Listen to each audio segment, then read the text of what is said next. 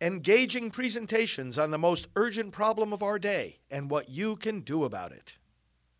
Now, the End Abortion Podcast by Priests for Life. It is a joy to be with you. Uh, let me know where you're from. Let me know what your prayer intentions are. We're going to pray for each other and we're going to delve into the Word of God uh, with the scriptures that are read today throughout the world. Today is also the uh, federal holiday in the United States for Martin Luther King Jr., and so we reflect on his call for the equal protection of every human life, his preaching on the sanctity of life. And this converges, of course, with this week's events regarding the uh, March for Life, the anniversary of a Roe v. Wade, and now discarded decision by the Supreme Court uh, legalizing abortion. And now uh, we have embarked on a new chapter in this movement of protecting life. It's a continuation of the dream of Dr. King. We'll reflect on all of this uh, in our other broadcasts during the day as well. So let's go to the readings. Well, let's pray first uh, for enlightenment. Lord, send your Holy Spirit, the same Spirit that inspired the scriptures, send him to us now to understand the scriptures. And Lord, even more so, send him to us each day, each hour, that we may live your word to your word and to you. We must be obedient. Enable us to live this word with courage, no matter what obstacles are placed in our way. We pray through Christ our Lord. Amen. So the first reading is from the letter to the Hebrews. Brothers and sisters, every high priest is taken from among men and made their representative before God to offer gifts and sacrifices for sins.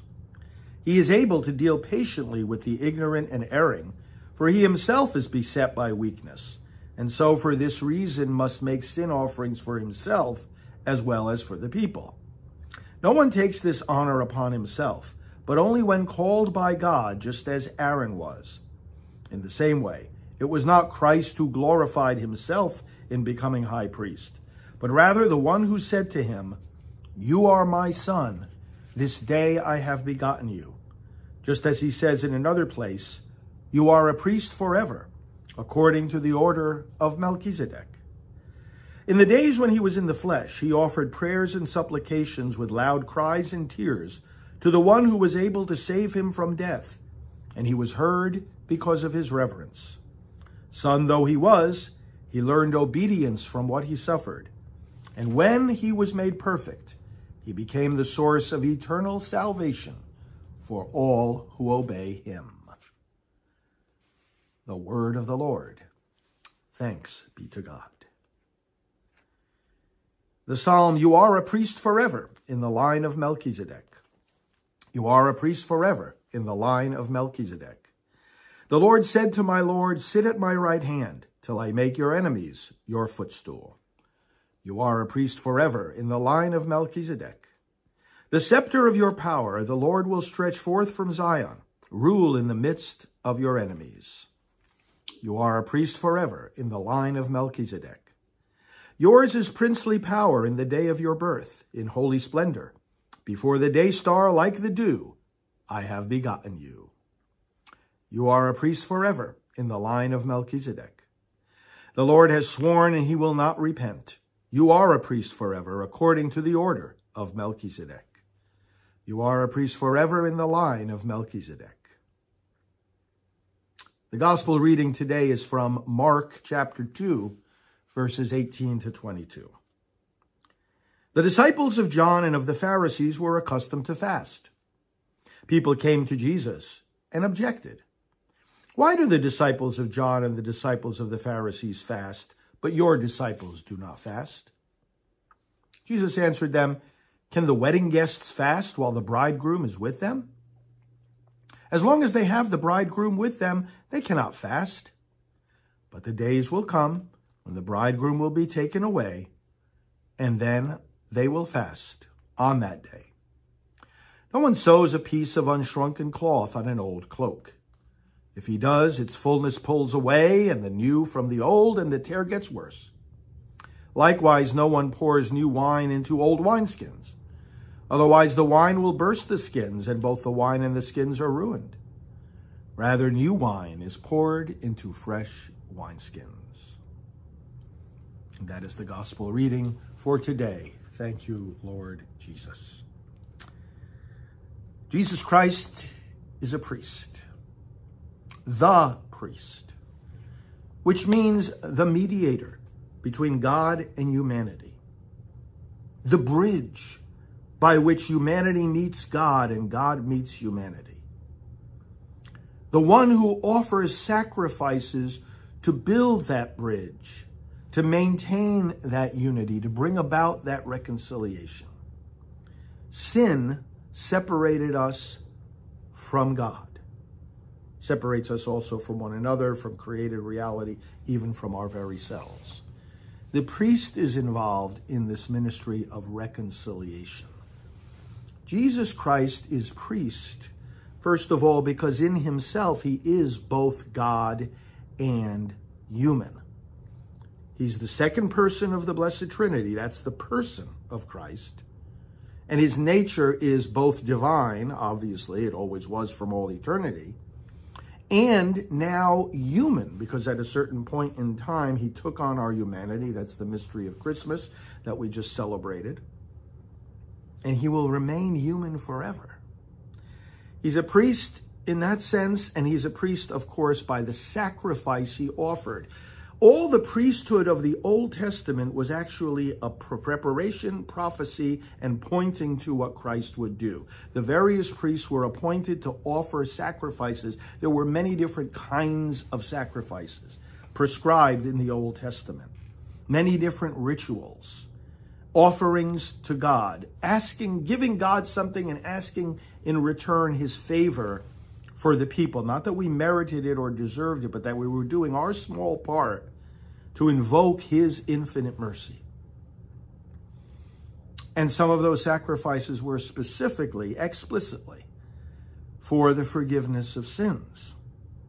All of this was pointing to the one who alone can make a sacrifice that actually atones for our sins. Because you can't make up for an infinite evil unless you offer a gift of infinite value. God is offended by sin. And because of who God is, infinitely holy, infinitely worthy of full obedience from everyone, you can't have a sacrifice that makes up for that. Unless what you sacrifice to God is God Himself. Think about it. Everything else in creation is less than God. So even if you offered to God all creation, it wouldn't be enough. So what did God do? He made it possible for God to sacrifice himself to God. That's why Christmas is connected with Easter. We heard it in the psalm actually yesterday. I didn't comment on it then. But it said, Ears open to obedience you gave me. Christ speaking of himself, right?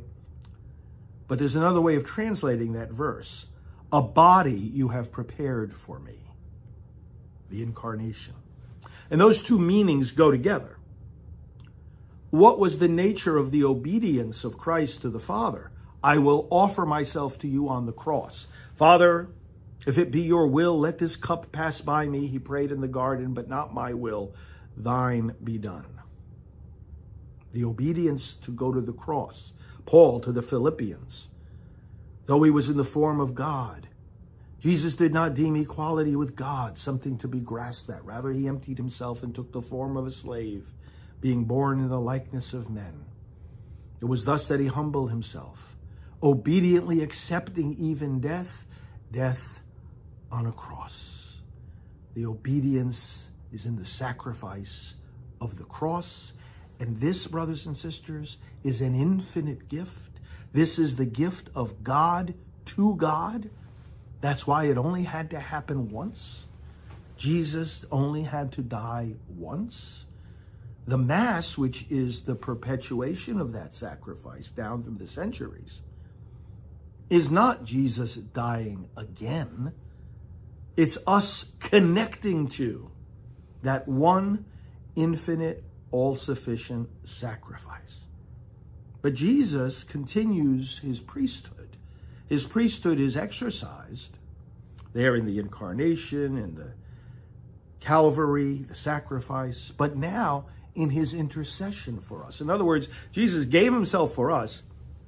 He rises from the dead, he ascends to the Father, and now he's in the presence of the Father saying, Father, look at your people and look at the sacrifice I have made to you for your people. Save them, forgive them, reconcile them, raise them up. Raise them up from sin, raise them from the dead. Jesus constantly exercising that role of being the only mediator between God and humanity. What does this do? It brings about a new humanity. And this is what Jesus is talking about in the, the new wine being poured into the new wineskins. And this is why his first miracle is the changing of water to wine. Because he's going to take our natural humanity and he's going to change it. The natural humanity, the water, is going to be transformed into wine. In other words, we're going to be transformed into sons and daughters of God. That's what his priesthood accomplishes. We're going to become new people. Our religion is not simply about being good people. Many people have that view of religion. Oh, well, I'm okay with God. I'm a good person. Is that what this is about? Being a good person certainly is one of the fruits of religion. It's not just being about being a good person. Oh, I'm kind, I'm fair, I'm forgiving, I give to the poor, I'm, I fulfill my duties. It's not just about that. We have to recognize the radical power of religion. Paul talks about those who invoke religion and deny its power. We got a lot of that going on. That's not necessarily malice, it's just that we're asleep. The radical power is that we are transformed into sons and daughters of God. We can believe in a way that human beings cannot do so on their own power. We can hope in a way that human beings cannot achieve on their own power. We can love in a way that God does. He gives us a command, which is impossible just for human power. Love one another as I have loved you. Where do we get that power to love as God loves? Well, if he fills us with himself, loves in and through us, makes us sharers in his nature. If we're sharers in the divine nature, then we can do some of the things that only the divine being can do. It's about becoming new people, new wine, poured into new wineskins. A patch is not sewn on the torn cloth. Religion is not just a decoration. For many people, it is. Take the politicians that are pro abortion. Biden, Pelosi, are you listening? They're putting a, a, a, patch on a, on, a, on an old cloak. They're doing what in the world they want to do. They're advancing their agenda of baby killing. And they call themselves practicing Catholics.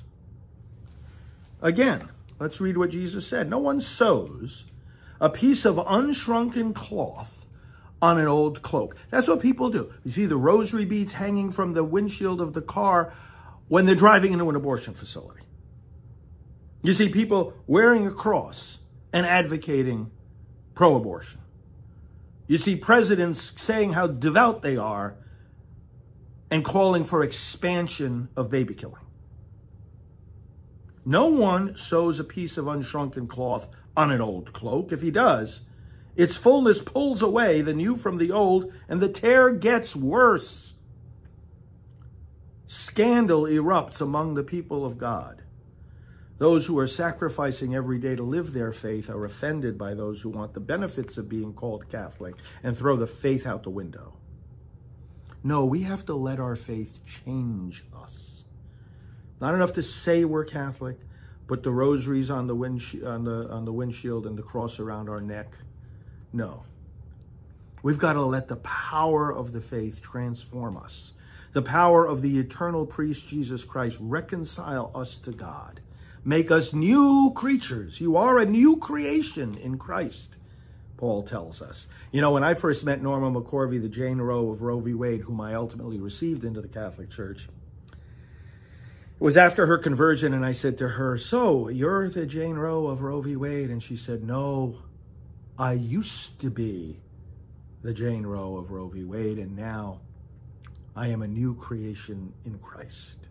Let's be that new creation. Allow Him to transform you and lift you up. Let's pray. Father, today we begin again in our journey as disciples of the Lord Jesus Christ, proudly professing his name and humbly allowing that name to change us, to purify us from sin, to call us to virtue, to call us to reconcile and heal relationships that are broken, and to allow us to open our mouths to speak against evil and injustice, like the evil and injustice of abortion, towering above every other evil. Thank you, Father, for another day of discipleship. Thank you for another day of renewal. Thank you for the new wine that we have become sons and daughters of you in your Son, Jesus Christ.